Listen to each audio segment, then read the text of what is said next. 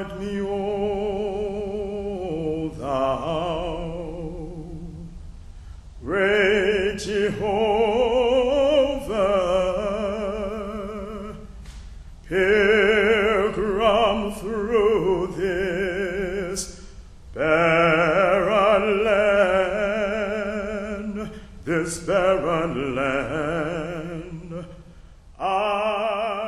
Welcome to the podcast for Epworth United Methodist Church in Berkeley, California.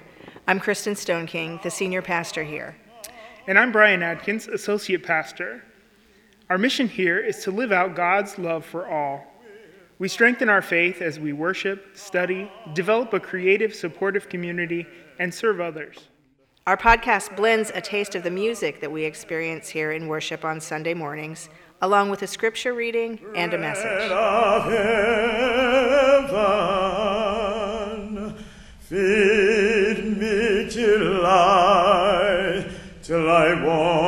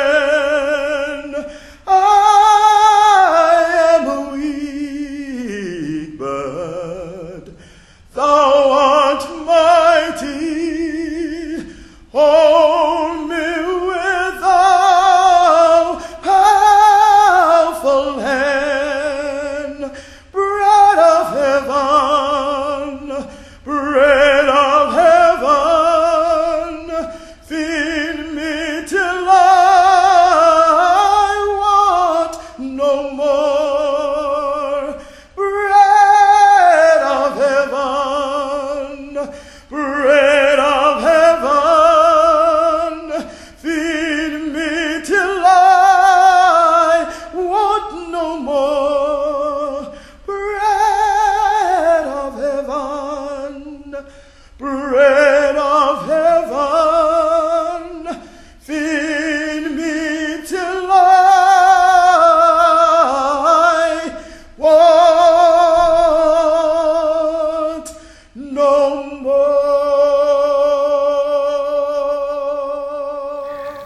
Scripture comes from 1 Peter chapter 4 verses 12 through 14.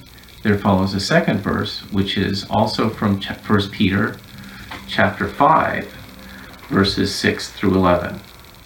Dear friends, do not be surprised at the fiery ordeal that has come on you to test you, as though something strange were happening to you. But rejoice, inasmuch as you participate in the sufferings of Christ, so you may be overjoyed when his glory is revealed. If you are insulted because of the name of Christ, you are blessed, for the Spirit of glory and of God rests on you. Humble yourselves, therefore, under God's mighty hand, that he may lift you up in due time. Cast all your anxiety on him because he cares for you. Be alert and of sober mind. Your enemy, the devil, prowls around like a roaring lion, looking for someone to devour. Resist him, standing firm in faith, because you know that the family of believers throughout the world is undergoing the same kind of sufferings. And the God of all grace, who called you to his eternal glory in Christ, after you have suffered a little while, will himself restore you and make you strong, firm, and steadfast. To him be the power forever and ever. Amen. Holy wisdom, holy words. Thanks be to God. I will come to you in the silence. I will lift you from all your fear. You will hear my voice. I claim you as my choice. Be still and know I am here. I am hope for all who are hopeless. Am eyes for all who long to see. In the shadows of the night, I will be your light. Come and rest in me.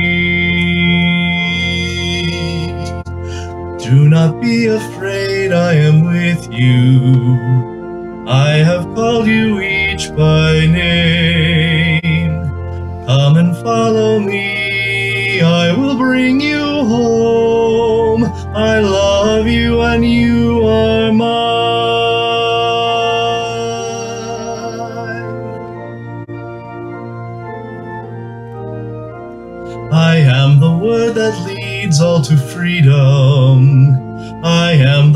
the world cannot give.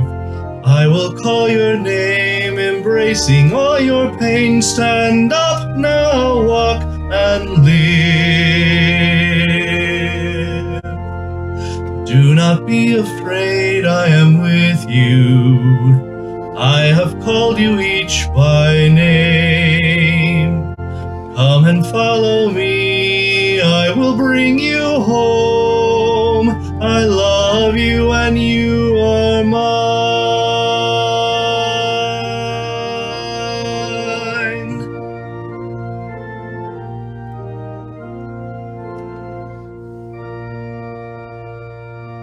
Let us pray. May the words of my mouth and the meditation of our collective hearts be acceptable in your sight, O God, our strength and our Redeemer.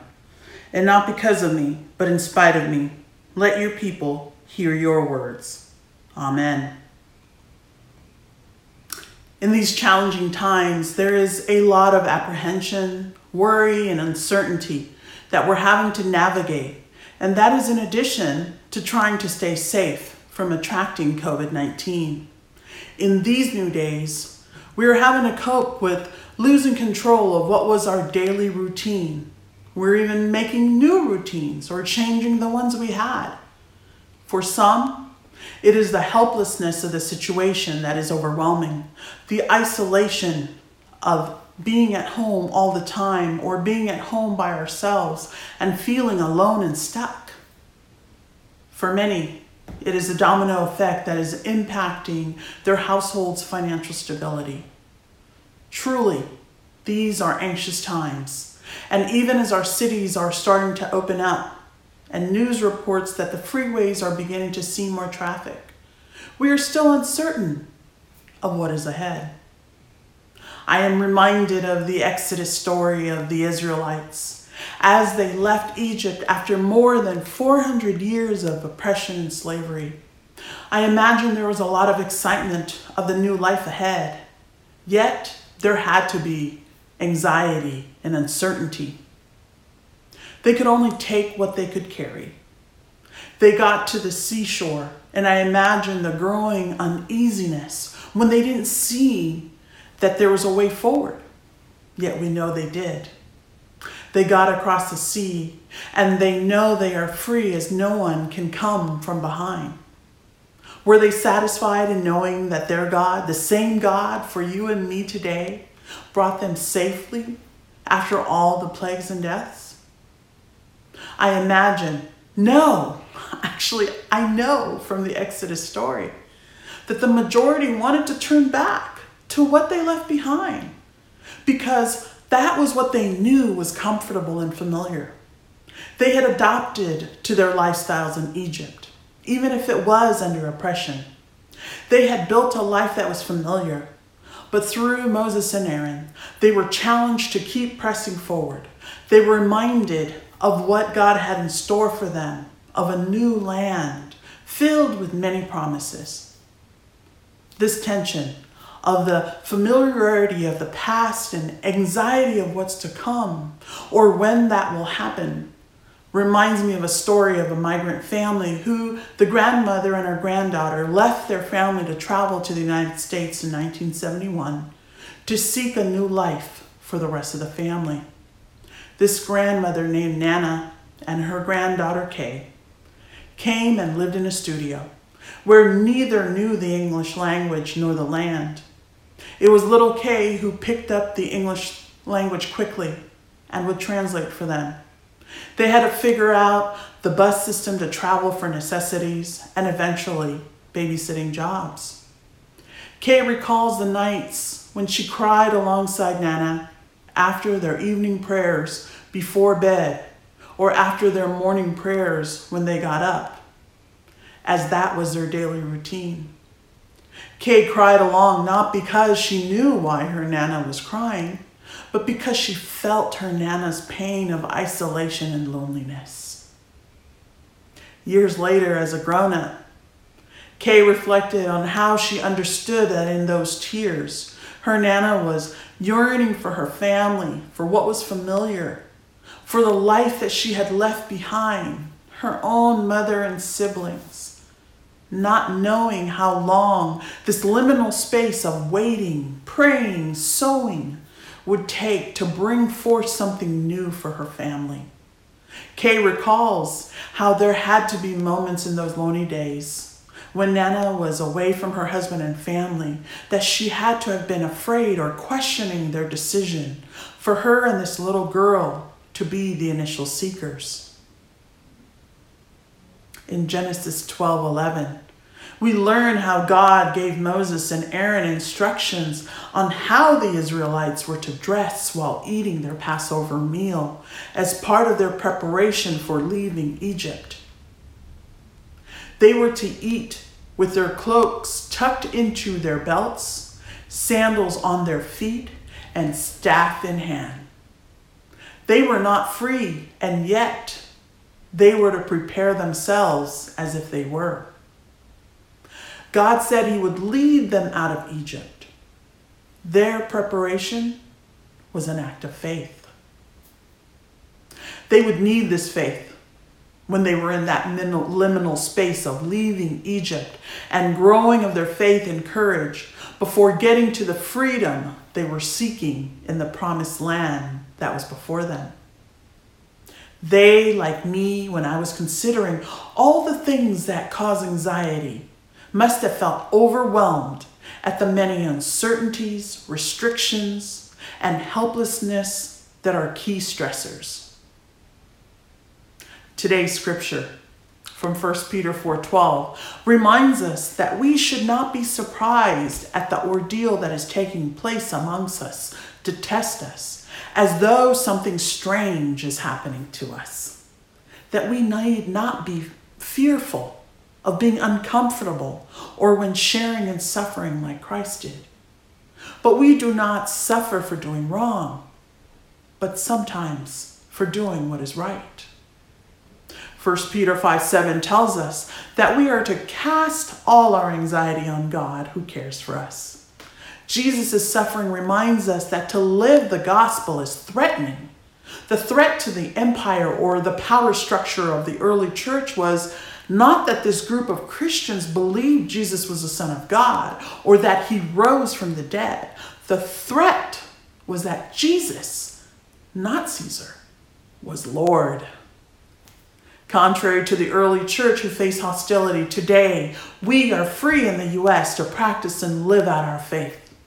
But can it be that today's churches have become irrelevant because the gospel message of liberation has been traded for conformity and involvement with or support of the empire or the structures of power and privilege?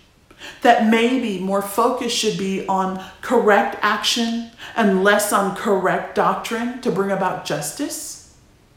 This morning's scripture calls us to be alert and resist giving into our anxieties, the challenges that may seem overwhelming, but to be firm and unwavering in our faith as we are not alone in our struggle because we all struggle together. The Christian faith is not individualistic. No, we are invited to become part of the one body of Christ, which is larger than the troubles, successes, and frustrations of any one person. 1 Peter 5 9 reminds us that as Christians who are part of the whole, we are part of the whole. This understanding is part of the larger whole, allows us to emphasize and achieve solidarity. While the Israelites' previous life was under captivity and oppression, and their faith prepared them to walk forward, still they struggled, even when God provided food daily and for all their needs. I am certain they cast their anxieties and prayers to God, and yet they struggle with the waiting and uncertainties. They wanted change immediately. Sound familiar? In these unprecedented times of great uncertainty and challenges, how are we dealing with anxiety? How are we making room for what is new that is yet to come? Perhaps a return to the basics of the beauty that has always been around us in the lilies of the valley, like the beautiful images from your homes that we have enjoyed over the last 10 weeks in our worship services while we are sheltering in place? Or can it be that the something new is beyond what is comfortable? What will become of your anxieties? With God's leading, my time with you, my dear Epworth family, and my time at the Claremont School of Theology has propelled, actually, no, equipped me to evaluate how I use my voice, my time, and resources. I feel a burning in my spirit to evaluate my own privilege and comfort in how I serve. Like you, my husband Dame and I support feeding ministries health and mental support ministries, those that may not have a home, but just within the comforts of our personal boundaries.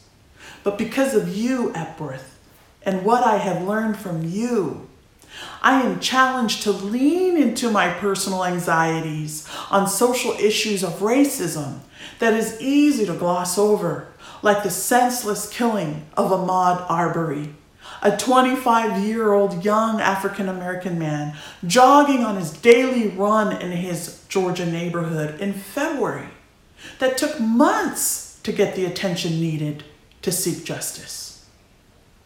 Or the recent CNN report that while most of us are staying home, trying to figure out how to work remotely, or worrying about paying bills, Asian Americans are doing all of that while also fearing for their safety. The FBI reported that Chinese and Asian Americans are now experiencing increased hate crimes due to the coronavirus global outbreak. How am I redirecting my anxieties to speak up and stand up with these brothers and sisters of mine? How am I intentionally challenging myself to move from the comforts of my predominantly inward facing focus to truly an outward facing focus, as Jesus has modeled for all of us. Remember the story of Nana and Kay? That is my story with my beloved grandmother. When she and I first came to the US and landed in Hawaii, where her brother was to help with our immigration papers. I was brought with her because I was not yet in school and she was my babysitter, and I would keep her company. That was courage to me to bring a small child to a new land. What I learned at her knee was the reminder that with God, all things are possible. Not easy, but possible. That she and my papa left the home where they were comfortable and where they would have had their needs met. However, she willingly chose to lean into her anxieties because she and my papa imagine opportunities for us that can only be characterized as visions from a dream. She reminded me that I stand on shoulders who sacrifice greatly that what little I have, I am to share with those behind me. And leading meant serving others in love to honor God. In her quiet yet determined way, she, like you, taught me the importance of seeking justice in forgiving and non-violent ways. Even though I had to translate for them both when they became U.S. citizens when I was in junior high, voting was a privilege they never missed an opportunity to exercise. That period before my papa and the rest of our family moved to the US, my Nana endured a lot of anxiety, but she chose to trust God and look beyond the uncertainty and her own limits to prepare for what is new that awaits ahead. Today, my Papa and Nana's legacy is over a hundred people in number with grands, great grands, and great great grandchildren. While they have both been called home to glory, their remaining children and us, their grandchildren, share with our kids their stories of faith, courage, that no quit spirit and determination in the face of anxiety, scarcity, and uncertainties to remind them of who they are and where they come from. It is in that spirit of gratitude I thank you Epworth for making space in your hearts for me since I came to you last year. Thank you for teaching me each time I was with you in person, by email, text, phone, or by Zoom, to prepare me for what is new that awaits me. Where I have fallen short, I ask you to please forgive me as I forgive you. Please know that I love you, one and all, as I prepare to say goodbye at the end of this month. It has been truly a great blessing for me to be one of your pastoral interns. And my sincerest gratitude to Pastor Kristen and Pastor Brian for sharing of their care, leadership, and wisdom. So today, I leave you asking that in spite of the varying range of feelings we experience during these unprecedented times while sheltering in place, please let us not waste these anxieties, but make room for what is new that awaits us. Let us be reminded that with God, all things are possible. Be tenacious to hold on for the prophecy that is ours, liberated and led by the Holy Spirit. God bless and keep you, my dearest Epworth family. Amen. When the storms of life are raging, stand by me. When the storms of life are raging, stand by me. When the world is tossing me like a ship upon the sea, thou who rulest wind and water, stand by me. You've been listening to the podcast for Epworth United Methodist Church in Berkeley, California. I'm Brian Adkins, Associate Pastor here. We'd love for you to take a next step in growing in faith in this community. If you are here in Berkeley, Epworth's worship is at 10 a.m. on Sunday mornings at 1953 Hopkins Street, at the corner of Napa and Hopkins. And I'm Senior Pastor Kristen Stone King. If you connect to our podcast from further away, we would invite you to visit our website, epworthberkeley.org. We'd invite you to keep seeking to grow in faith and to stop by the next time you're in Berkeley. Stand by me. In the midst of faults and failures, stand by me. When I've done the best I can, my friends misunderstand, thou who knowest all about me, stand by me. In the midst of persecution, stand by me. In the midst of persecution, stand by me. When my foes in war array undertake to stop my way, thou who saved Paul and Silas, stand by me. When I'm growing old and feeble, stand by me.